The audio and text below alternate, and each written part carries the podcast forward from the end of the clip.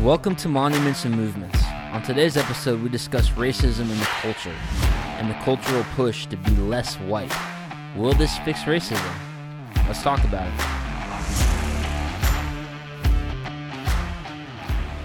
Well, hey, welcome to the Monuments and Movements podcast, where we talk about culture and what you as an individual can do to help shape it. My name's Justin. I'm here with my man Kenny. Kenny, how you doing? Hey, hey, back at it again. Back at it. What's going on?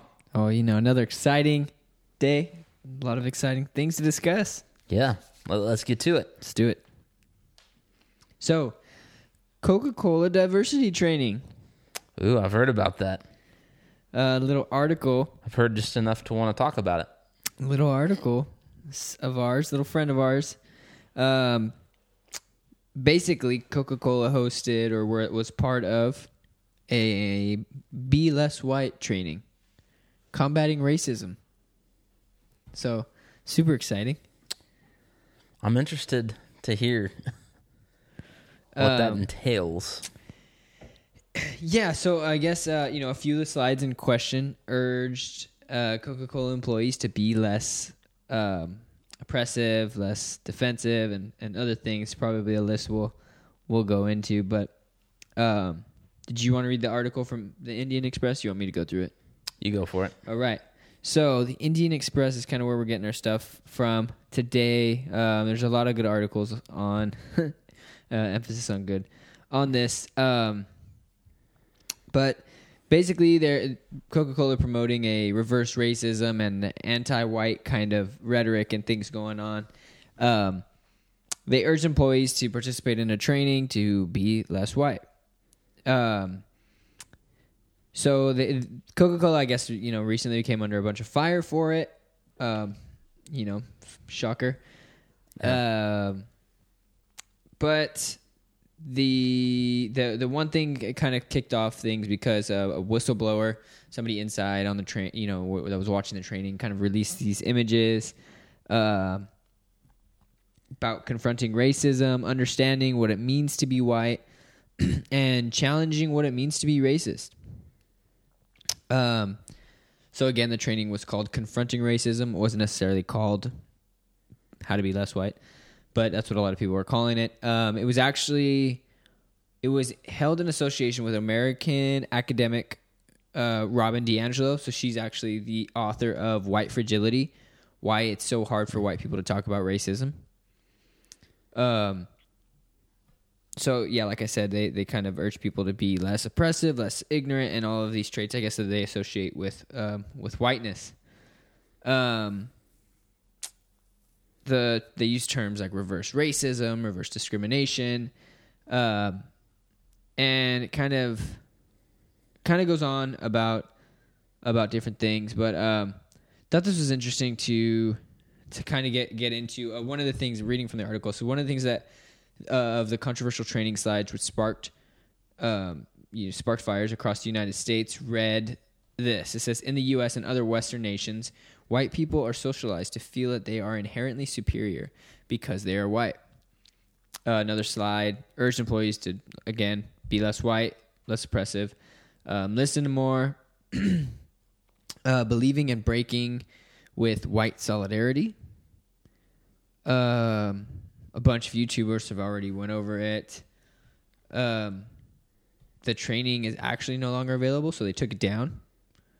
Is that good, huh? Is that good? um, so yeah, there's a lot. There's I know I kind of just breezed through this article. Um, you can read it more if you want to read. If you guys actually want to read the article, um, at the Indian Express. Um, so there's a lot there. there's a lot there. The Indian Express. That was a, a good choice. that was a good choice of all the people. Was that that that's that's a safe choice? Okay, so here, so let me let me read a little paragraph from that article. The article says, Go ahead. A few of the slides in question urged Coca Cola employees to be less oppressive, less defensive, and less ignorant in their dealings. It was allegedly sent to Coca Cola staff to help build an inclusive workspace. So I actually have some some actual snapshots of the training, mm-hmm. and I want to kind of get a little more specific as to what they mean by and urging their employees to be less oppressive, less defensive, and less ignorant. Okay. So this is a direct quote, or this is direct materials taken from the training. To be less white is to be less oppressive, is to be less arrogant, is to be less certain, is to be less defensive, is to be less ignorant, to be more humble, to listen, to believe, to break with apathy, and to break with white solidarity. Right on, brother. So, I, I just, I mean, I think it's important to note that the material doesn't say to be less racist. It says to be less white Right. is to do these. I know, I know the article kind of made it sound like it urged them to be less oppressive and less defensive. Right. But the way that the materials actually portrayed it and quite literally defined it was to be less white. Is to be less oppressive, to be less defensive, less ignorant. Ergo, being less white is being less racist. Yep. Wow, look at that. Connecting all the dots here. I mean, that, if your math's right, it's a transitive property. Uh, I don't know. I don't know if I have that privilege. Uh, anyway, uh, yeah, it's it's it's you know like we were kind of talking before we we started recording. It's kind of part of this stepping back and looking at everything. It's kind of part of this, um, you know, companies trying to be the most woke and trying to be. I think that you know the, The most woke. Do the- people still use that term? I don't know. I just used it. Woke. Maybe people are too woke to use the word woke. um, I Maybe think that word's offensive now. I think it's never mind. Not going to go there. Anyway, I think you know the the the Hodge twins kind of put it perfectly. They were talking about how, um, and I I think I kind of use this this kind of gauge it like w- when subjects like this come up or somebody says something about you know black people or white people or Mexicans or whoever um kind of flip it on its head to see if if it's um like okay the Hodge twins were just saying like okay imagine if this this whole talk was flipped and it was how to be less black. Like how outright you know racist would would that would that be? Or how much more people would agree with the racism of that. And um you know i think it's it's interesting um i don't know what are your thoughts on it before we dive Well, okay. Before even jumping into it, I mean, it, just it doesn't really pass my straight face test yeah when you have to have a whistleblower. Why why should this information have to be communicated through a whistleblower? Why can't it just be like up online if you're a company Yeah. that that's big that's that big or you're promoting an ideology like that? right I mean, they're promoting it, right? And they're, they're pretty proud about it. The mm-hmm. anti-race, you know, I, I can get on board with the anti-racism thing for sure. yeah But you know, the fact that you have to have a whistleblower, yeah I, I don't know. It just seems like a weird kind of training. If you got to have, if you're training every employee in your company to go through a process or to go through some sort of curriculum, but you can't have a whistle. I don't know. It just it doesn't pass my my straight face test. Yeah, it's almost like a joke. Basically, what you're saying, like it's, it's kind of like a. I think when this first came out, it was. I, thinking back, I don't. I don't think I was even surprised at this point, but Yeah. almost thought it was like a Babylon Bee article. Yeah.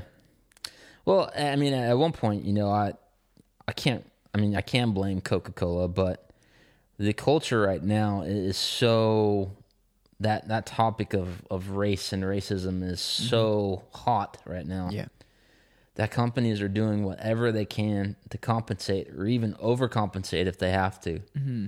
just because they don't want to be on the wrong side of that one. yeah, And you can see, as in with this case, you see a lot of overcompensation going on. sure. And so I don't know what was was Coca Cola trying to be racist against white? I don't know.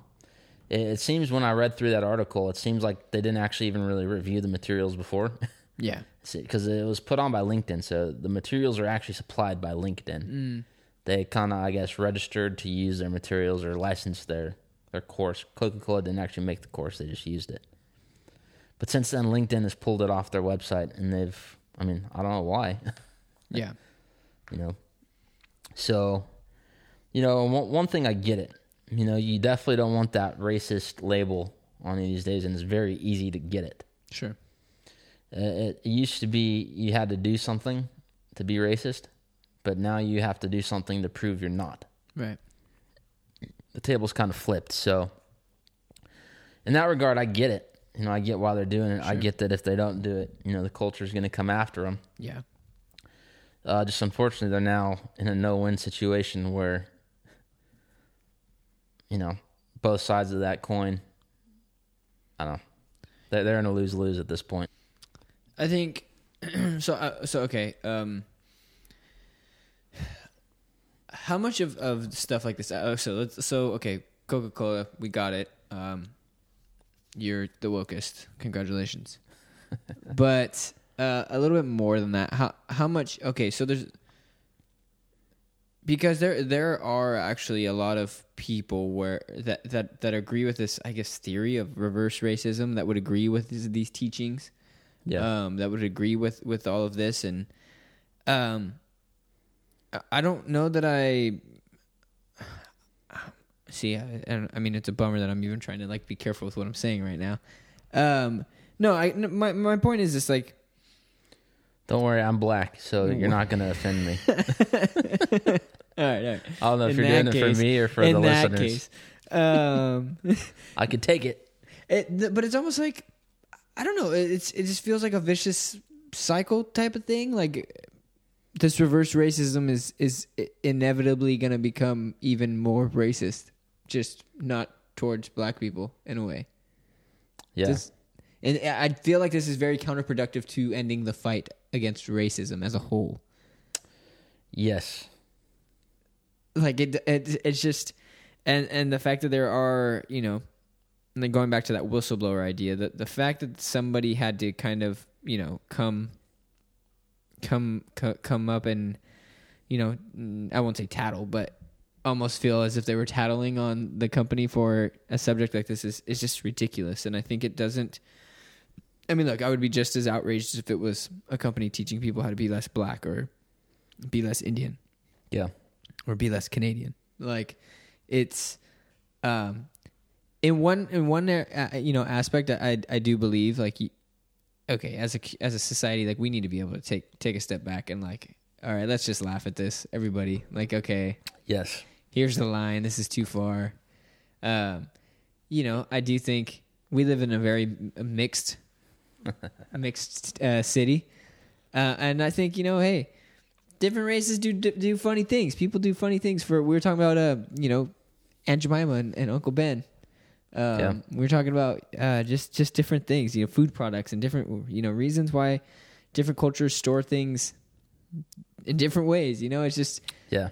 people do funny stuff, and um, I I think in one area that needs to be celebrated, but in another area, this, this things like this are just so counterproductive that it's Yeah. it's kind of like, okay, come on. Like, here's the line in the sand that we have to. Let's all laugh about it. Let's let's. Um, and and in in one aspect, I think that yes, white people haven't been oppressed and haven't been, you know, um, haven't. You can't necessarily compare this to racism towards black people. All the ra- the racism that black people have have had to endure for so long. Yeah. Um, obviously, you can't really you can't compare. It's apples to oranges, but still, you can't deny that this is the class on how to not be racist is, in fact, racist. Yeah. Yeah. It becomes a self fulfilling prophecy. right. You, you know, you try so hard to prove you're not something, and eventually you realize, you know, the reason you're trying so hard to prove it. Right. I don't know. Maybe there's a little hint of something there, but I, I think the real big problem, you know, is, you know, racism is, is a real problem. You know, it's a real issue that pops its head up. You know, it has to be dealt with. But the problem is, I feel like it is so miscategorized Yeah. and misdefined, and no one actually knows what the real problem is. Mm-hmm. You know, because I mean, for example, I mean, yeah, you got to be pretty out there to think, oh, I'm going to combat racism by telling people to be less white. Yeah. that might promote your cause, right? You know, if if you study Martin Luther King and Malcolm X, right? They have, I mean, they're both pretty prominent Yeah. leaders, if you will, or symbols of the civil rights movement and the fight to end racism. They have two very different ideologies that they come from. Uh, Malcolm X was, you know, what you'd call nationalist, which is basically the idea. I mean, this is this is kind of getting more specific. I'm making this specific to America. Right. Is he promoted the idea that you know America was systematically racist, inherently racist, and black people shouldn't want to be a part of it. Mm-hmm. They should be separate. Right. Well, Martin Luther King, you know, was a little more. I think it's integrationalist or integration. I forget the exact term. I, I mm-hmm. read the book a while ago. I read a Right. really cool book on Martin Luther King and Malcolm X, which is really interesting because, I mean, they're both pretty pretty interesting historical figures, and they weren't nearly as opposed to each other as the media tried to make them be. And it, it, you know, it's really interesting to read about and to, to study.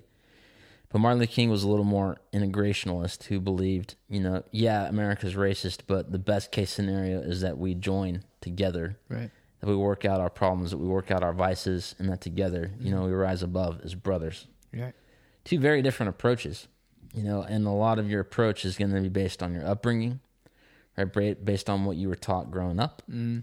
based on the environments that you were put in. So, you know, there's a lot of different kind of aspects, if you will, or different approaches that people have towards racism. Right. Now, how do you really solve it? You know, the only the only philosophy, the only sort of culture that's ever been able to solve the race problem or you know, the only way of life, the only way of thinking has been Christianity. Mm-hmm. Right? The word of Right. God, Bible. Right. You know, when the Bible has been applied legitimately, you see people becoming more loving, more accepting. I don't mean when it's falsely applied, like, you know, back during Jim Crow era where they Yeah. used the Bible, you know, as a weapon, Right. Right. right, to promote. You know, you can even go back and you can see pictures of, you know, KKK members in church holding signs that say Jesus saves. Right. You know, that's, that's illegitimately manipulating God's Yeah. word to get an agenda. But when the word of God is legitimately applied, Mm-hmm. and when it's legitimately sown in people's hearts, right, and it takes root, it changes people's lives. That's why in the Right. civil rights movement, you know, the biggest advances didn't come from the government; they Mm-hmm. came from churches. Mm. Martin Luther King, he wasn't just a civil rights leader; that was further down his list on his resume. Right. First, he was a father and a husband. Next, he was a pastor, Mm-hmm. pastor of Ebenezer Bible, blah, blah, blah, Ebenezer Baptist Mm-hmm. Church. He was a pastor. He was a preacher. You know, he preached the word of God and he applied the word of God to all of his social activism, Right. all of his politics, everything he stood for. Now, I know a lot of people like to quote Martin Luther King. To be honest, if he were around today, people would strongly disagree and oppose him Mm. because he would say a lot of th- things that just today aren't popular. Wow. That wouldn't be considered popular today. Yeah. When we look at it in uh, in a historical context, we're like, yeah, that sounds right. But if he were to actually come preach it today, I think he would be rejected. Sure. Um, you know, but Martin Luther King, you know, he he sought God and he applied the word of God to the situation. Wow. You ever heard of, of Brown versus the Board of Education? Yeah. Right, that is the court case that allowed basically integration in schools, so black kids could start going to white schools, Mm-hmm. or black kids could just start going to school. Period, because you know they were excluded from the public school system. Right. Right. Now the case, the Supreme Remember the Titan style. exactly, yeah. We should watch that movie again. Yeah. But Brown versus the Board of Education. Brown was actually Reverend Oliver Brown. Mm-hmm. He was a meth, I believe, a Methodist, either Methodist or Episcopalian. I can't remember, Uh-huh. but he was a pastor. Right. right? Who saw the injustice and stood up and did something about it. He didn't just sit behind his Yeah. pulpit and preach about it, Yeah. but he went out in the streets and did Wow. it. And I mean, you look at most of these big movement. I mean, I, c- I could list these for days, but they've always come, you know, when people who've taken the word of God, Right. you know, when Christians have risen up in truth, right? Not manipulated, not manipulated truth to try to accommodate the culture, or, you know, manipulating the Bible to kind of suit your worldview. But when they took the Bible for what it said and applied it, Yeah. it changed society for the better. But what happened was after that, you know, once we kind of got the civil rights going, and once you know Martin Luther King was assassinated, what happened was the church kind of passed the reins of leadership in that movement to the government. Mm. They passed it to the government who said, hey, you know, we're going to come help you. We're going to give you guys, you know, reparations. We're going to give you guys, well, I guess they didn't give reparations. Um, you know, but, you know, the government tried to overcompensate once again. And historically, you know, I get that a lot of government leaders want to help the black community, but black Americans have always gotten the worst deals from our government. Yeah. 100%. percent You know, no matter how good they look, they've always screwed us over. Yeah. And so we've passed the church, you know, back then they passed the reins to the government, they Mm-hmm. passed it to Hollywood, to celebrity culture, and they took a hold of it. Now, Yeah. you know, they don't live by God's standard. They don't live by the word of God. Mm-hmm. Right? They actually quite oppose it. And so now you see that the leadership of solving this problem has been put in hands that aren't qualified. Right. The government's not qualified to fix this problem. Hollywood culture is not qualified to fix this problem. This is what happens when that culture Right. you get anti-white. Yeah. It's it's like it doesn't even make sense. I mean, if if you're if you're upset, if you've been hurt by racism and you have the mentality that whites are evil, well then yeah, you're probably on board with this 100%. Yeah. But you can't logically look at me and say the way to battle and combat Yeah. racism is to get people to be less white. Yeah. I mean, that doesn't even right. We're talking about the straight Mm. face test. Right. And and I think you know, you, just logically thinking about it, and also, I mean, spiritually looking at it, um, you know, Jesus broke broke societal laws, rules. Mm-hmm. um, the rules that that that my favorite story is, and I've probably mentioned this on one of the the podcasts we talked about before. Uh, I think, but you know, one of my favorite stories, um, especially now, is so culturally culturally relevant. I mean, they all are, but is uh, is Jesus and, and the woman at the well. Mm-hmm. And the thing about that story is Jesus go Jesus go it, it, it's the Bible specifically mentions the time that Jesus is out and it's it's about midday. And the reason why that's important is because it, it was midday and nobody who was anybody was going to be out in the middle of the the Middle East when it's the the sun is the hottest in the middle of the day. Nobody's going to be out getting water. Everybody's going to be seeking cover. Everybody's going to be inside on their lunch break, whatever. Um, the only people that were out and about were people who couldn't normally associate inside of the societal society, the socially acceptable uh, ramifications, I guess to say. So, Right. the reason why this story is important is because there's a Samaritan woman, and she was labeled for many reasons, but um, Jesus gets into, she, you know, she wasn't meant to be associating with with the Jewish people, let alone a rabbi like Jesus. And Jesus breaks the the, the rules, and he goes out and he talks to her, and and um, you know, finds out that she's she's in sin and and all of these things, but And it's a big deal that Jesus wants to talk to her It's a huge deal. It, you know, a lot of times I read that as, oh, you know, just a Samaritan woman. What's the big Right. deal? Think back to when a black kid couldn't go to a white school, right? That's like a degree below what the race kind of Yeah.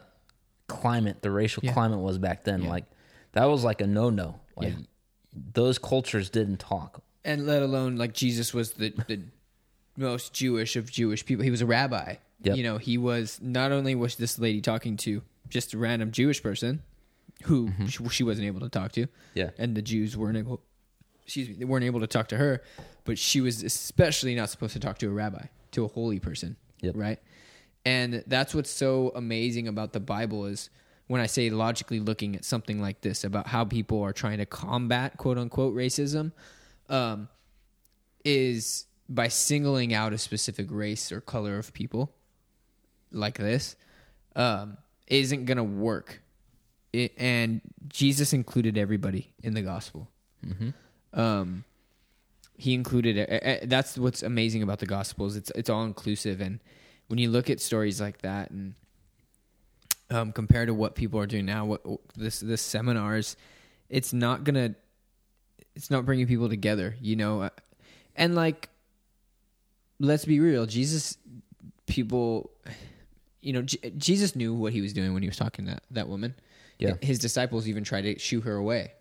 Um he he knew what he was doing by doing that. He knew what the the the ripple effect that it would add to all of society if he broke those rules, if he broke those social norms, and by including everybody. And that's the story of the gospel: is that before it was an exclusive thing, but because of Jesus Christ, and now it's an all-inclusive thing. And and you know, like it or not, like racism is a very spiritual thing.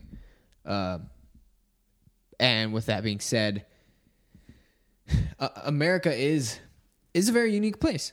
Like, let's be real, America is super unique. Um, I mean, you've been to China. How diverse is China? Not very diverse. And to tell you what, I would r- much rather be a minority here than in China. One of these days, we'll get Justin to tell the China story. Yeah. Um, If we ever run out of material. if we ever.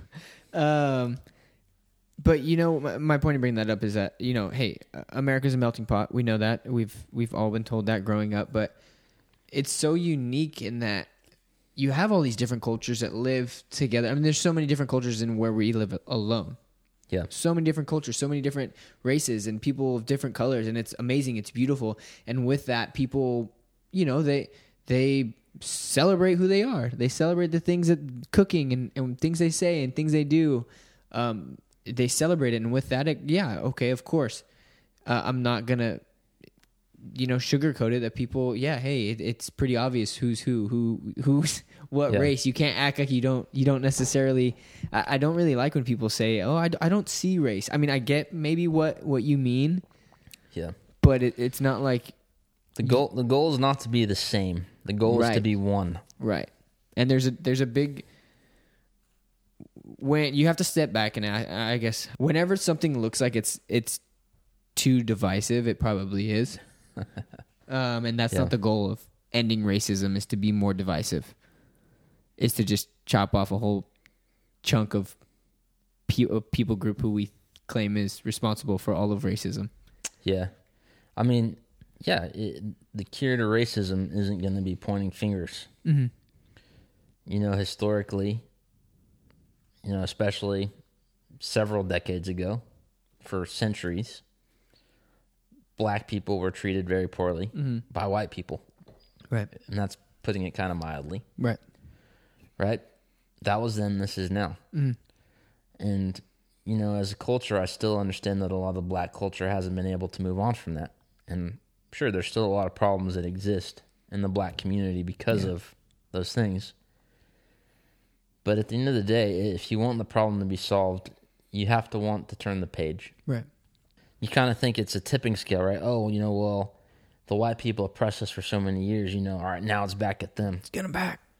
uh, that that might satisfy some sort of kind of desire, you know, in your heart. But that's not going to solve the problem. Right. Right. Right. Right? What's going to solve the problem is stop pointing the fingers, figure out how to make this work together. Yeah. And I'm just going to be real. You know, I my personal belief, I don't believe that white people being less white is going to do anything to address racism. it might actually make it worse, in my opinion. I mean, I didn't mean that as a funny statement, but when you say it, Yeah. Yeah. and so, yeah, you know, I, I think I think that story that you shared is a really helpful uh, model of what it can look like to combat racism. I mean, really, racism is the issue here. Right. You know, how do you address racism and th- this whole "be less white" thing? You know, it's that's not the way.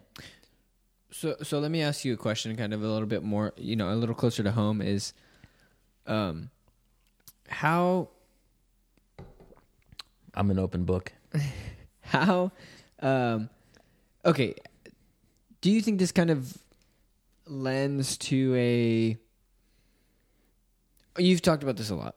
Um over the the time that I've known you and heard you speak. You've you've always kind of brought up this idea of um you mentioned earlier self-fulfilling you mentioned earlier uh, self-fulfilling prophecy. Yeah, Um, you've also talked about before. I, I've heard you discuss. You know, growing up in in a black household.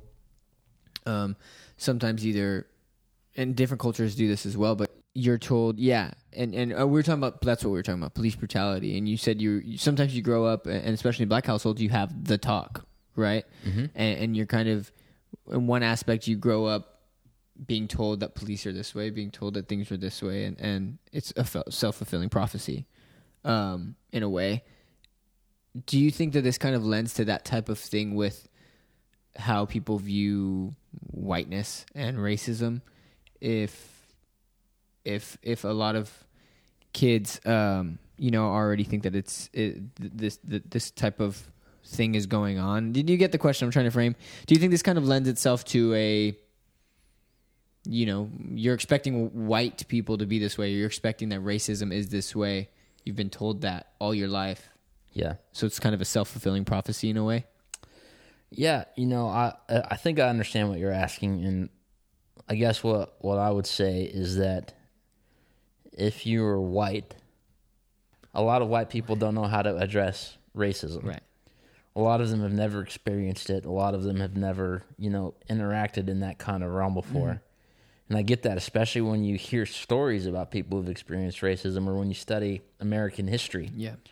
Yeah, I, I can understand how you being disconnected from something, but hearing what your people, quote, your people Yeah. have done, I can understand that discomfort and you being like, well, what can I do? You know, Yeah. to the point where you're willing to do anything to be like, look, I want to help, I want to contribute to that situation. You know, so I guess to my white friends, I would say, uh, you being less white isn't going to fix the race problem. Yeah. You being less white isn't going to atone for the centuries, you know, of oppression that black people faced. Mm-hmm. You being less white isn't going to help you know the the African American community move forward. Mm-hmm. And I would say this to African Americans: the white community is not going to solve racism. Yeah. And I would say this to white American. I'm, I'm bouncing back and forth now. Yeah. Yeah. Yeah. White Americans, the black community is not going to solve racism. Mhm. Who's going to solve racism? Right? We've all got to solve it. Yeah.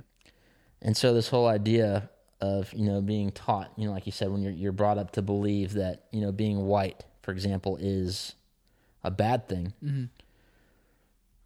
You know, I can't choose the way that someone sees me or views Right. me.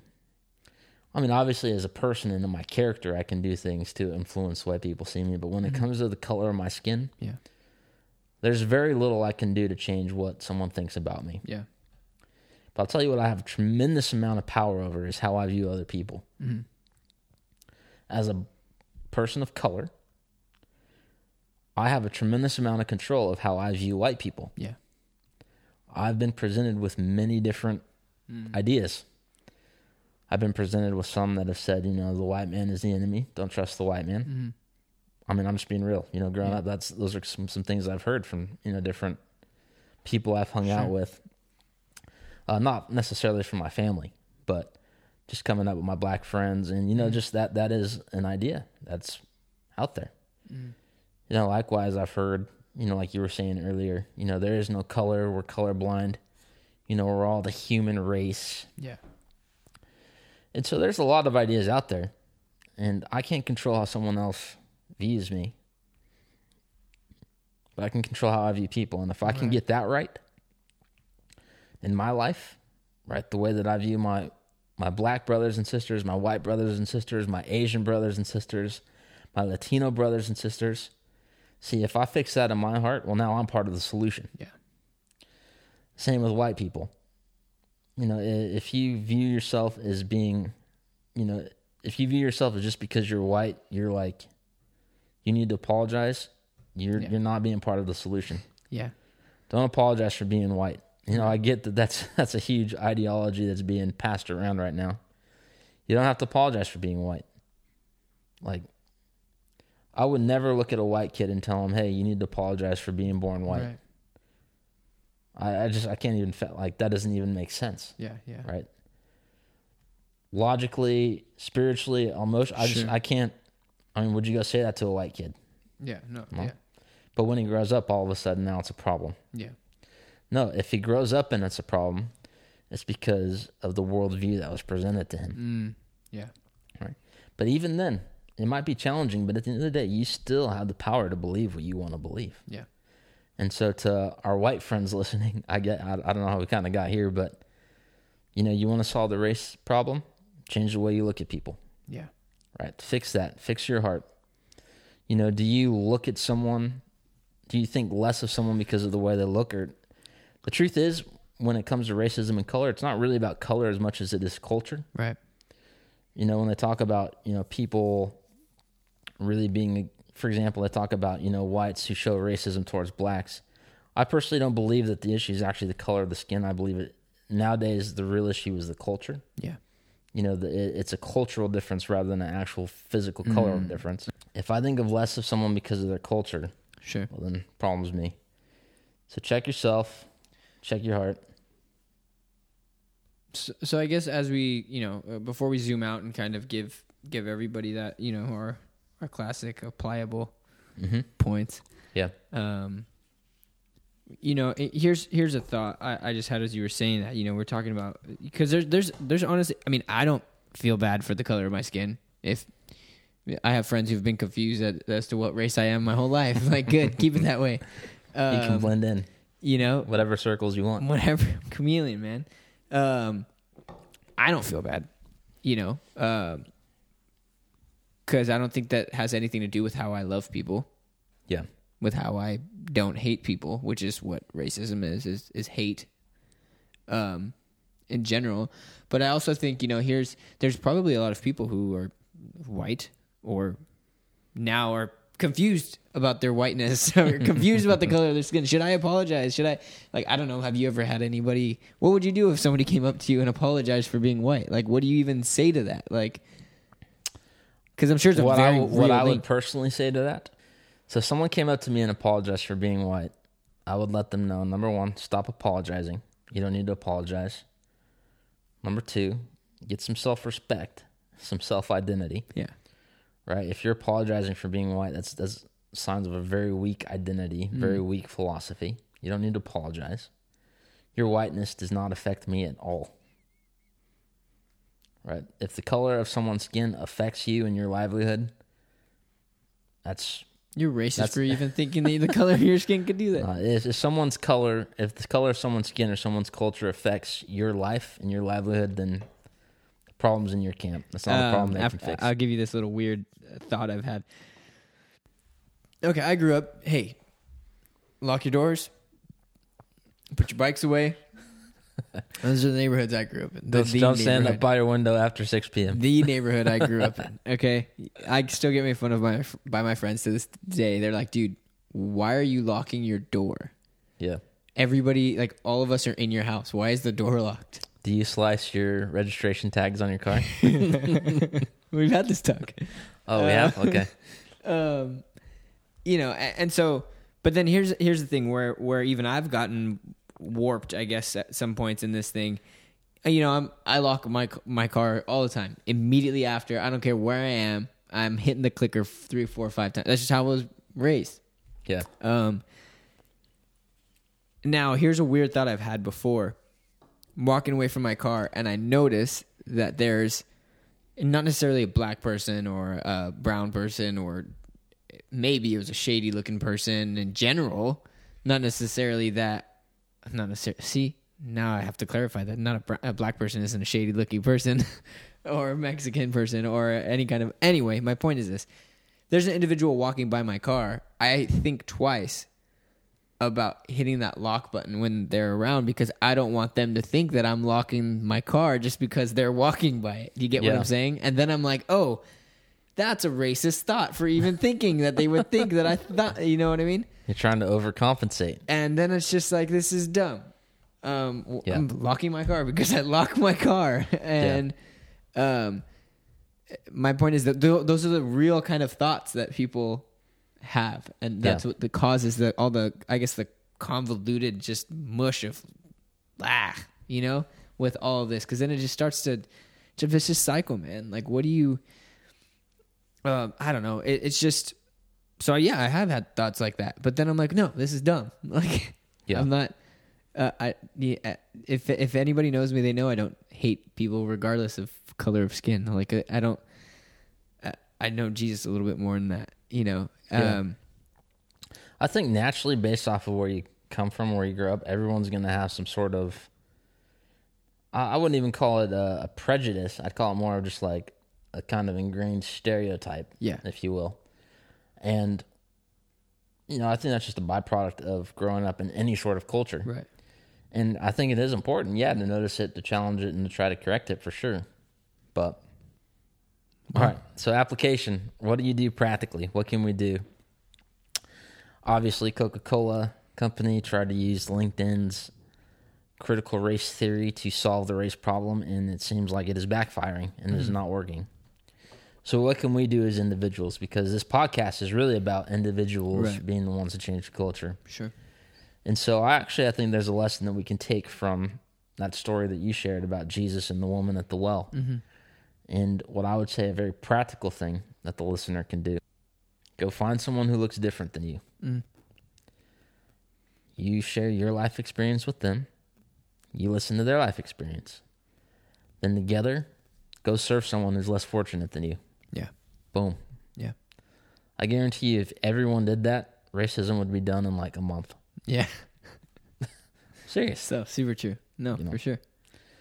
That's literally what Jesus did. Right? Mhm. He went to that Samaritan woman.